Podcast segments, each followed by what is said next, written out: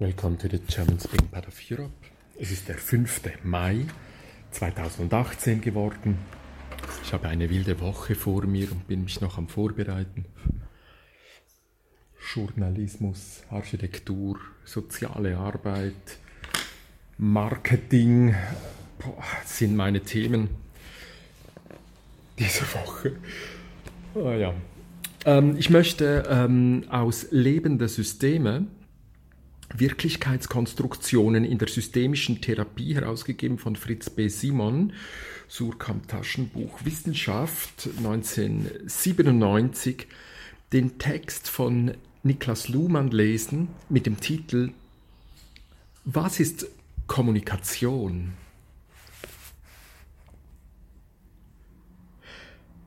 Mein Ziel ist, das geläufige Verständnis von Kommunikation zu kritisieren und ihm eine andersartige Variante an die Seite zu stellen.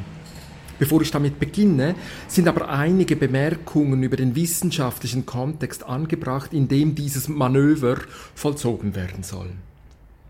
Ich gehe zunächst von einem unbestreitbaren Tatbestand aus, die uns allen vertraute Differenzierung der Disziplinen Psychologie und Soziologie und mehr als 100 Jahre fachverschiedener Forschungen haben zu einem nicht mehr integrierbaren Wissen über psychische bzw. soziale Systeme geführt.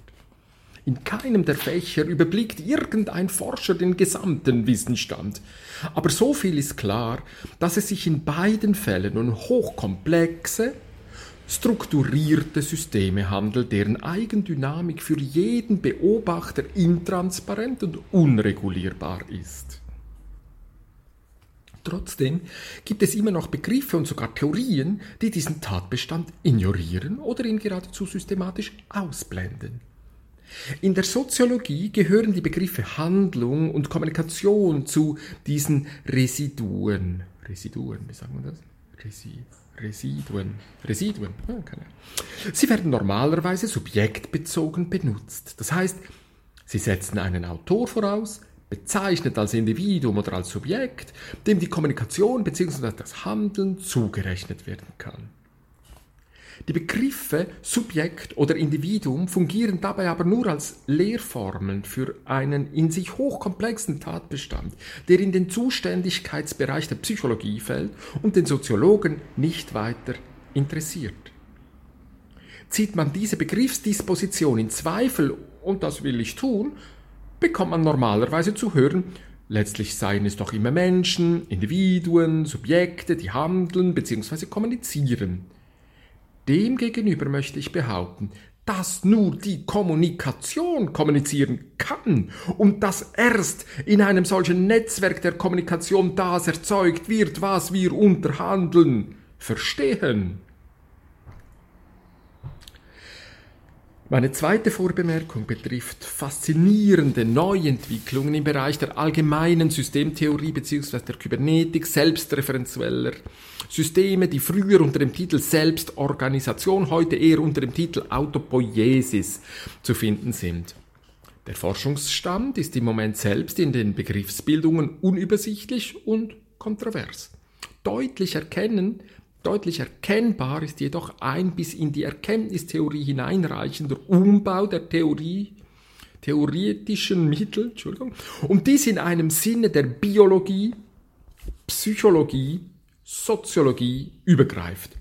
Wer eine Mehrebenenarchitektur liebt, kann einen Umbau der Theorie beobachten, der auf mehreren Ebenen gleichzeitig stattfindet und damit zugleich die aus logischen Gründen naheliegenden Unterscheidung der Ebenen selbst in Frage stellt. Im Gegensatz zur Grundannahme der philosophischen Tradition ist Selbstreferenz oder Reflexion keineswegs ein Sondermerkmal des Denkens oder des Bewusstseins, sondern ein sehr allgemeines Systembildungsprinzip mit besonderen Folgen, was Komplexitätsaufbau und Evolution angeht. Die Konsequenz dürfte dann unvermeidlich sein, dass es sehr viele verschiedene Möglichkeiten gibt, die Welt zu beobachten, je nachdem, welche Selbstreferenz zugrunde liegt. Oder anders gesagt, die Evolution hat zu einer Welt geführt, die sehr viele verschiedene Möglichkeiten hat, sich selbst zu beobachten, ohne eine dieser Möglichkeiten als die beste, die einzig richtige auszuzeichnen. Jede Theorie, die diesem Sachverhalt angemessen ist, muss daher auf der Ebene des Beobachtens von Beobachtungen angesiedelt sein, auf der Ebene der Second Order Cybernetics im Sinne von Heinz von Förster. Meine Frage ist nun, wie sieht eine soziologische Theorie sozialer Systeme aus, wenn sie ernsthaft versucht, sich diesen Theorieentwicklungen zu stellen? Und meine Vermutung ist, dass man dafür nicht beim Begriff Handlung, sondern beim Begriff der Kommunikation ansetzen muss. Denn nicht die Handlung, sondern nur die Kommunikation ist eine unausweichlich soziale Operation und zugleich eine Operation, die zwangsläufig in Gange gesetzt wird, wenn immer sich solche sozialen Situationen bilden. Im Hauptteil meines Vortrages möchte ich nun versuchen, einen entsprechenden Begriff der Kommunikation vorzustellen, und zwar einen Begriff, der jede Bezugnahme auf Bewusstsein oder Leben, also auf anderen Ebenen der Realisation autopoietischer Systeme, streng vermeidet. Nur vorsorglich sei noch angemerkt, dass dies natürlich nicht besagen will, dass Kommunikation ohne Leben und ohne Bewusstsein möglich wäre. Sie ist auch ohne Kohlenstoff, ohne gemäßigte Temperaturen, ohne Erdmagnetismus, ohne atomare Festigungen der Materie nicht möglich. Man kann angesichts der Komplexität der Welt nicht alle Bindungen der Möglichkeit eines Sachverhaltes in den Begriff dieses Sachverhaltes aufnehmen. Denn damit würde der Begriff jede Kontur und jede Theorie bautechnische Verwendbarkeit verlieren. 2. Ähnlich wie Leben und wie Bewusstsein ist auch Kommunikation eine emergente Realität, ein Sachverhalt sui generis. Sie kommt zustande durch eine Synthese von drei verschiedenen Selektionen, nämlich Selektion von Information, Selektion der Mitteilung dieser Information und selektives Verstehen oder Missverstehen dieser Mitteilung und ihrer Information. Keine dieser Komponenten kann für sich allein vorkommen. Nur zusammen erzeugen sie Kommunikation. Nur zusammen, das heißt nur dann, wenn ihre Selektivität zur Kongruenz gebracht werden kann. Kommunikation kommt deshalb nur zustande, wenn zunächst einmal eine Differenz von Mitteilung und Information verstanden wird. Das unterscheidet sie von bloßer Wahrnehmung des Verhaltens anderer. Im Verstehen erfasst die Kommunikation einen Unterschied zwischen dem Informationswert ihres Inhaltes und den Gründen, aus denen der Inhalt mitgeteilt wird. Sie kann dabei die eine oder die andere Seite betonen, also mehr auf die Information selbst oder mehr auf das expressive Verhalten achten. Sie ist aber immer darauf angewiesen, dass beides als Selektion erfahren und dadurch unterscheiden, unterschieden wird. Es muss mit anderen Worten vorausgesetzt werden können, dass die Information sich nicht von selbst versteht und dass zu ihrer Mitteilung ein besonderer Entschluss erforderlich ist. Und das gilt natürlich auch, wenn der Mitteilende etwas über sich selbst mitteilt. Wenn und soweit diese Trend der Selektion nicht vollzogen wird, liegt eine bloße Wahrnehmung vor. Es ist von erheblicher Bedeutung, an dieser Unterscheidung von Kommunikation und Wahrnehmung festzuhalten. Obwohl und gerade weil die Kommunikation reiche Möglichkeiten zu einer mitlaufenden Wahrnehmung gibt, aber die Wahrnehmung bleibt zunächst ein psychisches Ereignis ohne kommunikative Existenz. Sie ist innerhalb des kommunikativen Geschehens nicht ohne weiteres anschlussfähig. Man kann das, was ein anderer wahrgenommen hat, nicht bestätigen und nicht widerlegen, nicht befragen und nicht beantworten. Es bleibt im Bewusstsein verschlossen und für das Kommunikationssystem ebenso wie für jedes andere Bewusstsein intransparent. Es kann natürlich ein externer Anlass werden für eine folgende Kommunikation. Beteiligt können ihre eigenen Wahrnehmungen und die damit verbundenen Situationsdeutungen in die Kommunikation einbringen, aber dies nur nach den Eigengesetzlichkeiten des Kommunikationssystems, zum Beispiel nur in Sprachform, nur durch Inanspruchnahme von Redezeit. Nur durch ein sich aufdrängen, sich sichtbar machen, sich exponieren, also nur unter entmutigend schwierigen Bedingungen. Wie geil ist das denn? Weiter. Aber nicht nur Informationen, nicht nur Information und Mitteilung, sondern auch das Verstehen selbst ist eine Selektion. Verstehen ist nie eine bloße Duplikation der Mitteilung in einem anderen Bewusstsein, sondern im Kommunikationssystem selbst Anschlussvoraussetzung für weitere Kommunikation, also Bedingung der Autopoiesis des sozialen Systems. Was immer die Beteiligungen in ihrem je eigenen, selbstreferenziell geschlossenen Bewusstsein davon halten mögen, das Kommunikationssystem erarbeitet sich ein eigenes Verstehen oder Missverstehen und schafft zu diesem Zwecke Prozesse der Selbstbeobachtung und Selbstkontrolle. Über Verstehen und Nichtverstehen und Missverstehen kann kommuniziert werden, allerdings wiederum nur unter den hochspezifischen Bedingungen der Autopoiesis des Kommunikationssystems und nicht einfach so, wie die Beteiligten so gerne möchten. Die Mitteilung Du verstehst mich nicht, bleibt daher ambivalent und kommuniziert zugleich diese Ambivalenz. Sie besagt einerseits, du bist nicht bereit zu akzeptieren, was ich dir sagen will, und versucht das Eigengeständnis dieser Tatsache zu provozieren. Sie ist andererseits die Mitteilung der Information, dass die Kommunikation unter diesen Bedingungen des Nichtverstehens nicht fortgesetzt werden kann. Und sie ist drittens Fortsetzung der Kommunikation. Sie ist also paradoxe Kommunikation. Die normale Technik des Umgangs mit Verstehensschwierigkeiten besteht schlicht in Rückfragen und Erläuterungen, in normaler, routinemäßiger Kommunikation über Kommunikation ohne besondere psychische Aufladung. Und gegen diese normale Routine verstößt, wer das Scheitern oder die Gefahr des Scheiterns der Kommunikation in der Kommunikation zuzurechnen versucht. Du verstehst mich nicht, kamoufliert, aber die Härte des Problems von Annahme oder Ablehnung mit einer Semantik, die suggeriert, das Problem sei gleichwohl durch Kommunikation über Kommunikation zu lösen. Ah, großartig. Ne? Also hier genau setze ich ja dann ein mit Paul Watzlawick. Ich weiß gar nicht, ob er dann eine Literaturangabe macht, aber ich würde sagen, das ist präzis die Stelle.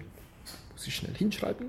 Hashtag Paul Watzlawick Reloaded. Das Buch sollte ja hm, schon seit dem Herbst gekommen sein, wo wir die fünf äh, Axiome auf neun Axiome ausbauen, wobei nur zwei Axiome von uns selber sind und die anderen direkt noch von Paul Watzlawick kommen. So. Abschnitt 3, Niklas Lohmann. Was ist an diesem Kommunikationsbegriff neu? Und was sind die Konsequenzen der Neuerung? Neu ist zunächst nicht die Unterscheidung der drei Komponenten Information, Mitteilung, Verstehen. Man findet eine ähnliche Unterscheidung bei Karl Bühler unter dem Gesichtspunkt unterschiedlicher Funktionen der sprachlichen Kommunikation. Dies haben Amerikaner wie Austin und Searle zu einer Theorie von Akttypen oder Sprechakten verstärkt und versteift. Daran wiederum hat Jürgen Habermas eine Theorie von Geltungsansprüchen angeschlossen, die in der Kommunikation impliziert wird.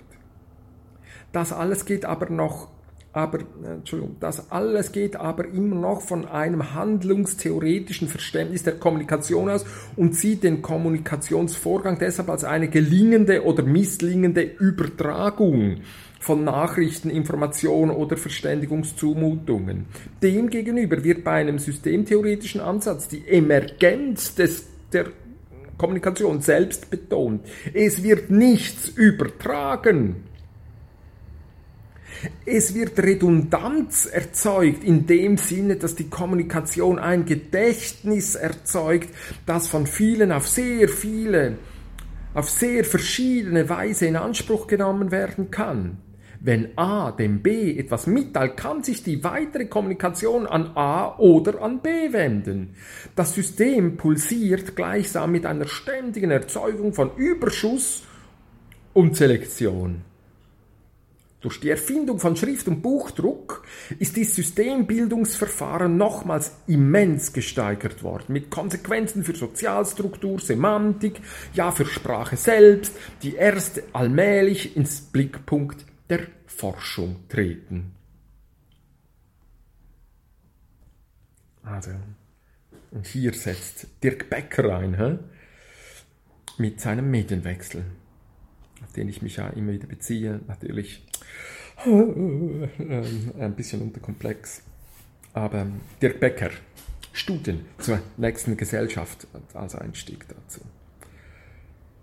Die drei Komponenten Information, Mitteilung und Verstehen müssen also nicht als Funktionen, nicht als Akte, nicht als Horizonte für Geltungsansprüche inspiriert, interpretiert werden, ohne dass man bestreiten müsste, dass all dies auch eine mögliche Art ihrer Verwendung ist.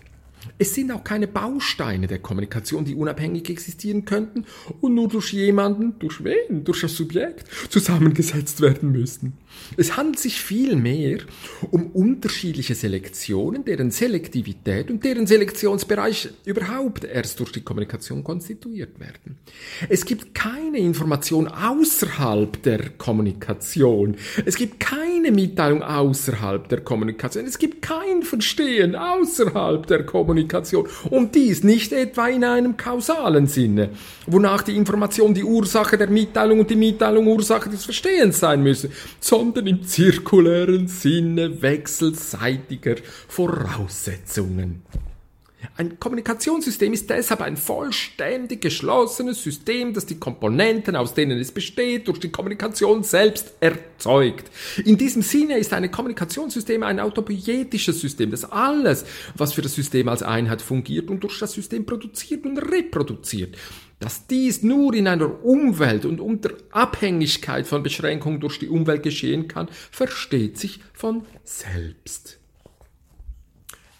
Etwas konkreter ausformuliert bedeutet dies, dass das Kommunikationssystem nicht nur seine Elemente, das, was jeweils eine nicht weiter auflösbare Einheit der Kommunikation ist, sondern auch seine Strukturen selbst spezifiziert. Was nicht kommuniziert wird, kann nichts dazu beitragen. Nur Kommunikation kann Kommunikation beeinflussen. Nur Kommunikation kann Einheiten der Kommunikation dekomponieren, zum Beispiel den Selektionshorizont einer Information analysieren oder nach den Gründen für eine Mitteilung zu fragen.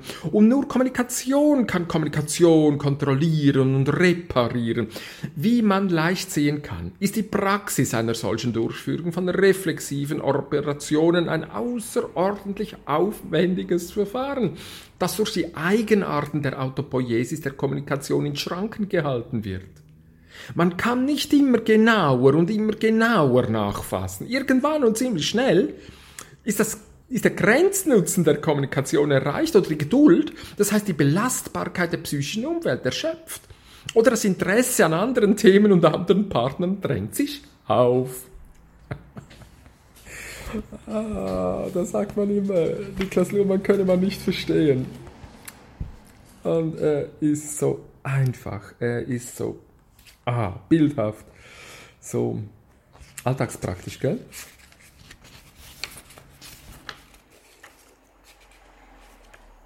Jetzt kommt der vierte von sechs Teilen. Diese These der zirkulären autopoietischen Geschlossenheit des Systems ist nicht leicht zu akzeptieren. Man muss eine Zeit lang damit gedanklich experimentieren, um allmählich zu sehen, was sie bringt. Dasselbe gilt für eine zweite eng damit zusammenhängende These, die Kommunikation hat keinen Zweck, keine immanente Entelechie, keine Ahnung, was es ist. Sie geschieht oder geschieht nicht. Das ist alles, was man dazu sagen kann. Insofern folgt die Theorie nicht einem aristotelischen, aristotelischen Duktus, sondern eher dem Theoriestil Spinozas. Selbstverständlich lassen sich innerhalb von Kommunikationssystemen zweckorientierte Episoden bilden sofern die Autopoiesis funktioniert. so wie auch das Bewusstsein sich episodenhafte Zwecke setzen kann, ohne dass das Zwecksetzen der Zweck des Systems wäre. Jede andere Auffassung musste begründen, weshalb das System nach dem Erreichen seiner Zwecke fortdauert. Oder man müsste nicht ganz neu sagen, der Tod sei der Zweck des Lebens.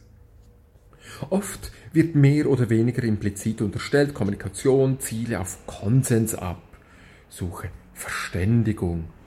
Die von Habermas entwickelte Theorie der Rationalität kommunikativen Handels baut auf diese Prämisse auf. Sie ist jedoch schon empirisch schlicht falsch kann auch kommunizieren, um Dissens zu markieren. Man kann sich streiten wollen und es gibt keinen zwingenden Grund, die Konsenssuche für rationaler zu halten als die Dissenssuche. Es kommt ganz auf Themen und Partner an. Selbstverständlich ist Kommunikation ohne jeden Konsens unmöglich, aber es ist auch unmöglich ohne jeden Dissens. Das, was sie zwingend voraussetzt, ist, dass man in Bezug auf momentan nicht aktuellen Themen die Frage Konsens oder Dissens dahingehend stellen dahingestellt sein lassen kann. Den lese ich noch einmal. Das, was sie zwingend voraussetzt, ist, dass man in Bezug auf momentan nicht aktuelle Themen die Frage Konsens oder Dissens dahinstellt. Oh Gott, peinlich. Das, was sie zwingend als die Kommunikation. Das, was die Kommunikation zwingend voraussetzt, ist, dass man in Bezug auf momentan nicht aktuelle Themen die Frage Konsens oder Dissens dahingestellt sein lassen kann. Und selbst bei aktuellen Themen, selbst wenn man endlich einen Parkplatz gefunden hat und nach langem Fußmärschen das Café erreicht hat, wo es in Rom den besten Kaffee geben soll und dann die paar Tropfen trinkt, wo ist, das, wo ist da Konsens oder Dissens, solange man den Spaß nicht durch Kommunikation verdirbt?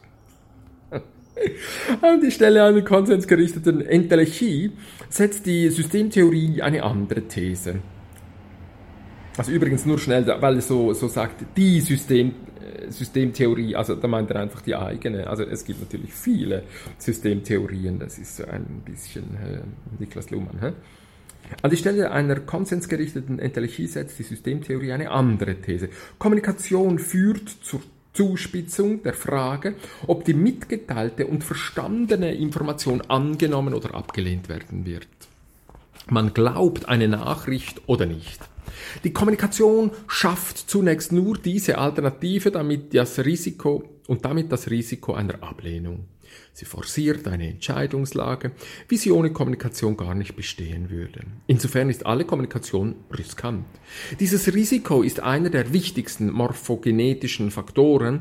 Es führt zum Aufbau von Institutionen, die auch bei unwahrscheinlichen Kommunikationen noch Annahmebereitschaft sicherstellen. Hm. Es kann aber, und dies scheint mir für fernöstliche Kulturen zu gelten, auch umgekehrt sensibilisieren. Man vermeidet Kommunikation mit Ablehnungswahrscheinlichkeiten, man versucht Wünsche zu erfüllen, bevor sie geäußert werden und signalisiert eben dadurch Schranken. Man wird an der Kommunikation mit, ohne zu versprechen und ohne die Kommunikation dadurch zu stören, dass man Annahme oder Ablehnung zurückmeldet. Kommunikation dupliziert also, um diesen wichtigen Punkt noch einmals mit anderen Worten zu wiederholen, die Realität. Sie schafft zwei Versionen, eine Ja-Fassung und eine Nein-Fassung und zwingt damit zur Selektion. Und genau darin, dass nun etwas geschehen muss, und sei es ein explizit kommunizierter Abbruch der Kommunikation, liegt die Autopoiesis des Systems, die sich selbst ihre eigenen Fortsetzbarkeit garantiert. Die Zuspitzung auf die alternative Annahme oder Ablehnung ist also nichts anderes als die Autopoiesis der Kommunikation selbst. Sie differenziert die Anschlusspositionen für die nächste Kommunikation, die nun entweder auf erreichten Konsens aufbauen oder im Dissens nachgehen oder auch versuchen kann, das Problem zu kaschieren und den heiklen Punkt künftig zu vermeiden. Also da hätte ich jetzt gesagt, das meint ähm, Watzlawick mit digital und analog. Ja, schade, äh, kommt er da nicht auf die Axiome. Aber das glaube ich, das ist genau der Punkt, wie, wie ihn Watzlawick machen. Ich lese den Abschnitt noch einmal. Die Zuspitzung auf die alternative Annahme oder Ablehnung ist also nichts anderes als die Autopoiesis der Kommunikation selbst. Sie differenziert die Anschlussposition für die nächste Kommunikation, die nun entweder auf erreichtem Konsens aufbauen oder dem Dissens nachgehen oder auch versuchen kann, das Problem zu kaschieren und den heiklen Punkt künftig zu meiden. Jetzt bin ich wieder nicht mehr sicher. Also gut, egal. Nichts, was kommuniziert werden kann, entzieht sich dieser harten Bifurkation mit einer einzigen Ausnahme, der Welt im Sinne der Phänomenologie, als dem letzten Sinnhorizont, in dem all dies sich abspielt und der selbst weder positiv oder negativ qualifiziert, weder angenommen noch abgelehnt werden kann, sondern in aller sinnhaften Kommunikation als Bedingung der Zugänglichkeit weiterer Kommunikation mitproduziert wird. Okay. 5. Lassen Sie mich nunmehr dieses allgemeine Theorieansatz an eine Spezialfrage ausprobieren, am Problem der Wertbeziehung von Kommunikation. Wir sind auf neukantischen Grundlagen oder auch durch Jürgen Habermas trainiert, hier sogleich Geltungsansprüche zu wittern und zu ihrer Prüfung einzuladen. Die Wirklichkeit ist einfacher und zugleich komplizierter. Was man empirisch beobachten kann, ist zunächst, dass Werte in der Kommunikation per Implikation herangezogen werden. Man setzt sie voraus, man spielt auf sie an, man sagt nicht direkt, ich bin für Frieden, ich schätze meine Gesundheit. Man vermeidet das aus dem Grunde, den wir schon kennen, weil das die Möglichkeiten auf Annahme oder Ablehnung hin duplizieren würde. Gerade das scheint bei Werten unnötig zu sein, oder so meint man jedenfalls. Werte gelten somit Kraft Unterstellung ihrer Geltung.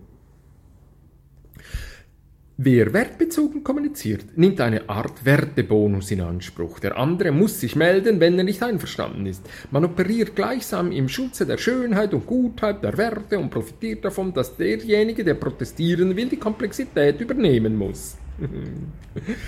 Er hat die Argumentationslast. Er läuft die Gefahr, innovativ denken zu müssen und sich isolieren zu müssen.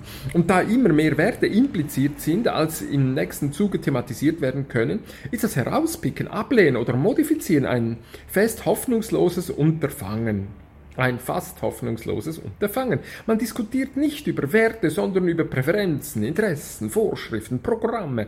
Das alles heißt nicht, dass es ein Wertesystem gäbe. Auch nicht, dass Wertordnungen transitiv und oder hierarchisch strukturiert sind. Es heißt auch nicht, dass ist vor allem wichtig, dass es sich es heißt auch nicht, und das ist vor allem wichtig, dass es sich um psychologische, stabile Strukturen handelt. Im Gegenteil, psychologische Psychologisch scheinen Werte eine außerordentlich labile Existenz zu führen. Sie werden mal benutzt, mal nicht benutzt, ohne dass man dafür eine Art psychologische Tiefenstruktur entdecken könnte. Ihre Stabilität ist, so will ich einmal provokativ formulieren, ein ausschließlich kommunikativer Artefakt und das autopoietische System des Bewusstseins geht damit um, wie es ihm gefällt. Und genau deshalb, weil hier Strukturen der Autopoiesis des sozialen Systems im Spiel sind, eignet sich die Wertesemantik zur Darstellung der Grundlagen eines sozialen Systems für den Eigengebrauch. Ihre Stabilität beruht auf einer rekursiven Unterstellung des Unterstellens und auf einer Reprobum der Semantik, mit der sich das jeweils funktioniert bzw. nicht funktioniert. Die Geltungsgrundlage ist Rekursivität, gehärtet durch die Kommunikation Benachteiligung des Widerspruchs. Was das Bewusstsein sich dabei denkt, ist eine ganz andere Frage. Wenn man es versiert, wenn es versiert, versiert ist, wird es wissen, dass Wertkonsens ebenso unvermeidlich wie unschädlich ist. Denn es gibt keinen Selbstvollzug der Werte und man kann alles, was sie zu fordern scheinen, im Vollzug immer noch entgleisen lassen, im Name im Namen von Werden natürlich. Wow, das ist ja ein Hammerabschnitt. Wunderschön, den lese ich nochmal. Was das Bewusstsein sich dabei denkt, ist eine ganz andere Frage. Wenn es versiert ist, wird es wissen, dass Wertkonsens ebenso unvermeidlich wie unschädlich ist. Denn es gibt keinen Selbstvollzug der Werte. Und man kann alles, was sie zu fordern scheinen, im Vollzug immer noch entgleisen lassen. Im Namen von Werten. Natürlich. Sensationell. Hui. Das ist der letzte Abschnitt. Eine derart tiefgreifende Revision der system- und kommunikationstheoretischen Begrifflichkeiten wird sicher Konsequenzen haben für den Bereich der Diagnose und Therapie von Systemzuständen, die man als pathologisch ansieht. Mir fehlt für diesen Bereich jegliche Kompetenz und vor allem jene Art von automatischer Selbstkontrolle, die aus einer Vertrautheit mit dem Milieu entsteht. Trotzdem möchte ich versuchen, ganz, ganz hübscher Satz, gell? Mir fehlt für diesen Bereich jegliche Kompetenz und vor allem jene Art von automatischer Selbstkontrolle, die aus einer Vertrautheit mit dem Milieu entsteht. Also es tönt ja so, als wären das Vorträge, ich habe gar nicht nachgelesen. Also er, er sitzt offenbar da eher von äh, eben vor Ärzten, vor Psychiatern und sagt dann, ich bin nicht nur kompetent in eurem Umfeld, sondern ich habe auch nicht diese Selbstkontrolle, die aus einer Vertrautheit mit dem Milieu entsteht. Wie schön ist das? Trotzdem möchte ich versuchen, in einer Art Zusammenfassung einige Punkte zu beleuchten, die vielleicht einen Anlass geben könnten, bekannte Phänomene neu zu konstruieren. Zunächst. Der Ansatz betont die Differenz von psychischen und sozialen Systemen. Die einen operieren auf der Basis von Bewusstsein, die anderen von, auf der Basis von Kommunikation. Beides sind zirkulär geschlossene Systeme, die jeweils nur den eigenen Modus der autopoietischen Reproduktion verwenden können. Ein soziales System kann nicht denken. Ein psychisches System kann nicht kommunizieren kausal gesehen gibt es trotzdem immense, hochkomplexe Interpendenzen. Geschlossenheit heißt also keineswegs, dass keine Wirkungszusammenhänge bestünden oder dass solche Zusammenhänge nicht durch einen Beobachter beobachtet und beschrieben werden können. Nur muss die Ausgangslage der autopoietischen Geschlossenheit in diese Beschreibung eingehen. Das heißt, man muss der Tatsache Rechnung tragen, dass Wirkungen nur durch Mitvollzug auf Seiten des die Wirkung erleidenden Systems zustande kommen können.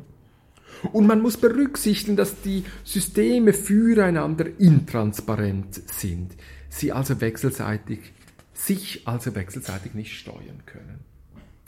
Es liegt in der Konsequenz dieses Ansatzes zu sagen, dass das Bewusstsein zur Kommunikation nur Rauschen, nur Störung, nur Perturbation beiträgt und ebenso umgekehrt. Und in der Tat, wenn Sie einen Kommunikationsprozess beobachten, müssen Sie die vorherige Kommunikation kennen, eventuell Themen und das, was man sinnvoll darüber sagen kann.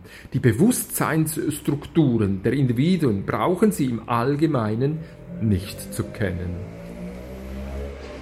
Aber dieser Ausgangspunkt bedarf natürlich der Verfeinerung, da die Kommunikationssysteme oft Personen thematisieren und da das Bewusstsein sich daran gewöhnt hat, bestimmte Worte zu lieben, bestimmte Geschichten zu erzählen und sich so mit Kommunikation partiell identifiziert. Ein Beobachter kann also hohe strukturierte Interpendenzen zwischen psychischen und sozialen Systemen erkennen und trotzdem die psychische Selektivität kommunikativer Ereignisse im Erleben der Beteiligten ist etwas völlig anderes als die soziale Selektivität. Und schon bei einer geringen Aufmerksamkeit auf das, was wir selbst sagen, wird uns bewusst, wie unscharf wir auswählen müssten, um sagen zu können, was man sagen kann, wie sehr das herausgelassene Wort schon nicht mehr das ist, was gedacht und gemeint war, und wie sehr das eigene Bewusstsein wie ein Irrlicht auf den Worten herumtanzt, sie beobachtet und verspottet, sie zugleich meint und nicht meint, sie auftauchen und abtauchen lässt, sie im Moment nicht parat hat, sie eigentlich sagen will und es dann ohne stichhaltigen Grund doch nicht tut. Also das ist Poesie.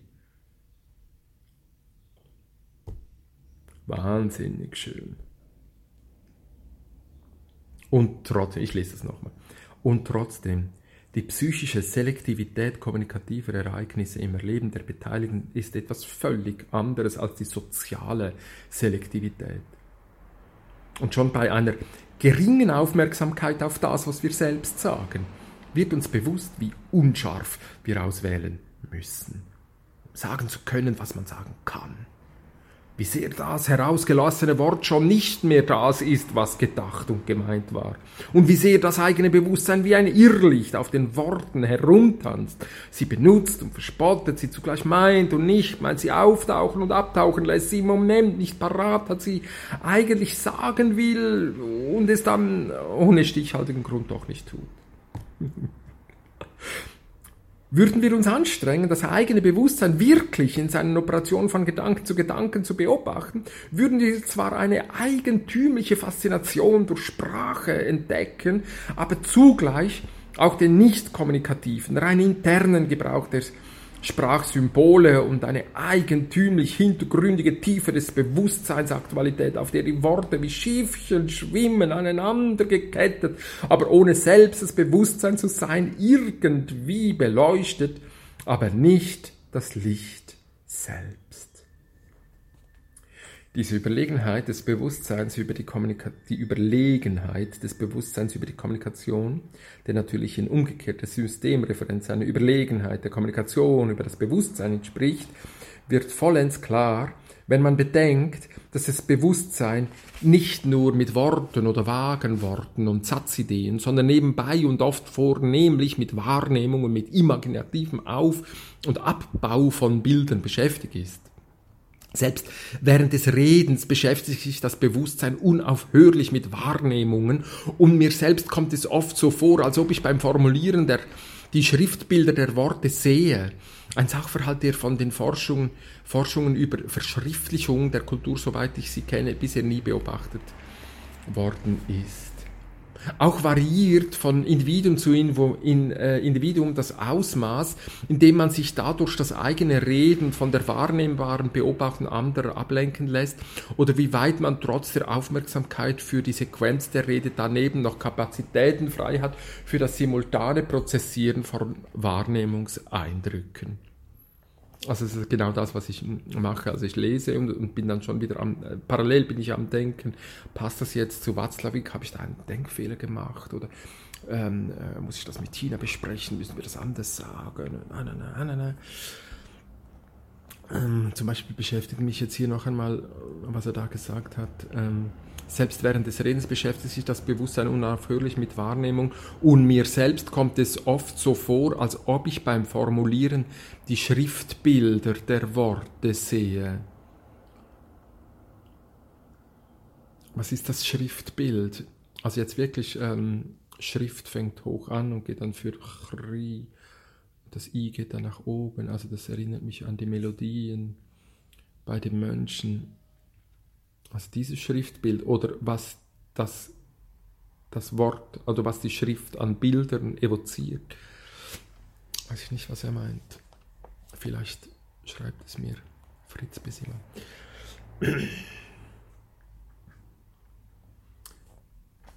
All dies macht es, um nun die Selbstreferenz wieder zu wechseln und auf das soziale System der Kommunikation zurückzukommen unvermeidlich, die Kommunikation diesem Irrwisch-Bewusstsein anzupassen.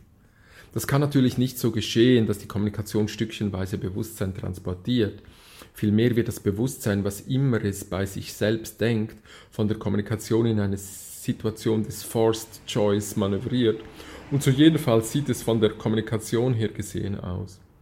Die Kommunikation kann auf kommunikative Verständigung verständlicherweise angenommen oder abgelehnt werden und natürlich lässt sich die Thematik faktorisieren, sodass eine Entscheidung in vielen Entscheidungen dekomponiert wird.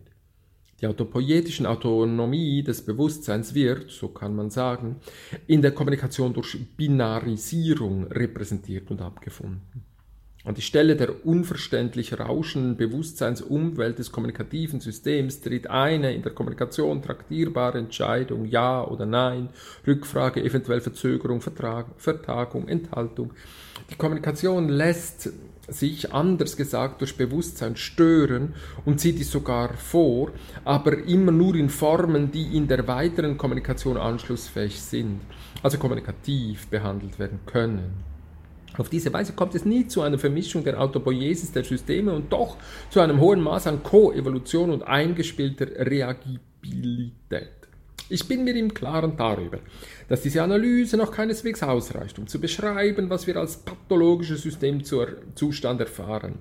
Das wechselseitige Rauschen, Stören, Perturbieren ist von dieser Theorie her gesehen ja gerade der Normalfall, für den eine normale Auffang- und Absorptionskapazität bereitsteht. Absorptions, Absorptionskapazität bereitsteht sowohl psychisch als auch sozial. Vermutlich entsteht der Eindruck des Pathologischen erst, wenn gewisse Toleranzschwellen überschritten sind. Oder vielleicht könnte man auch sagen, wenn die Gedächtnisse der Systeme hierdurch in Anspruch genommen werden und Störungserfahrungen speichern, aggregieren, wieder präsentieren, über Abweichungsverstärkungen, Hyperkorrektion verstärken und mehr und mehr Kapazität dafür in Anspruch nehmen, wie dem auch sei, von der theoretischen Position aus, die ich versucht habe zu skizzieren, müsste man psychische und soziale Pathologien deutlich unterscheiden und vor allem vorsichtig sein, wenn man die eine als Indikator oder gar als Ursache für die andere sehen will. So, das war also Seite 19 bis 31.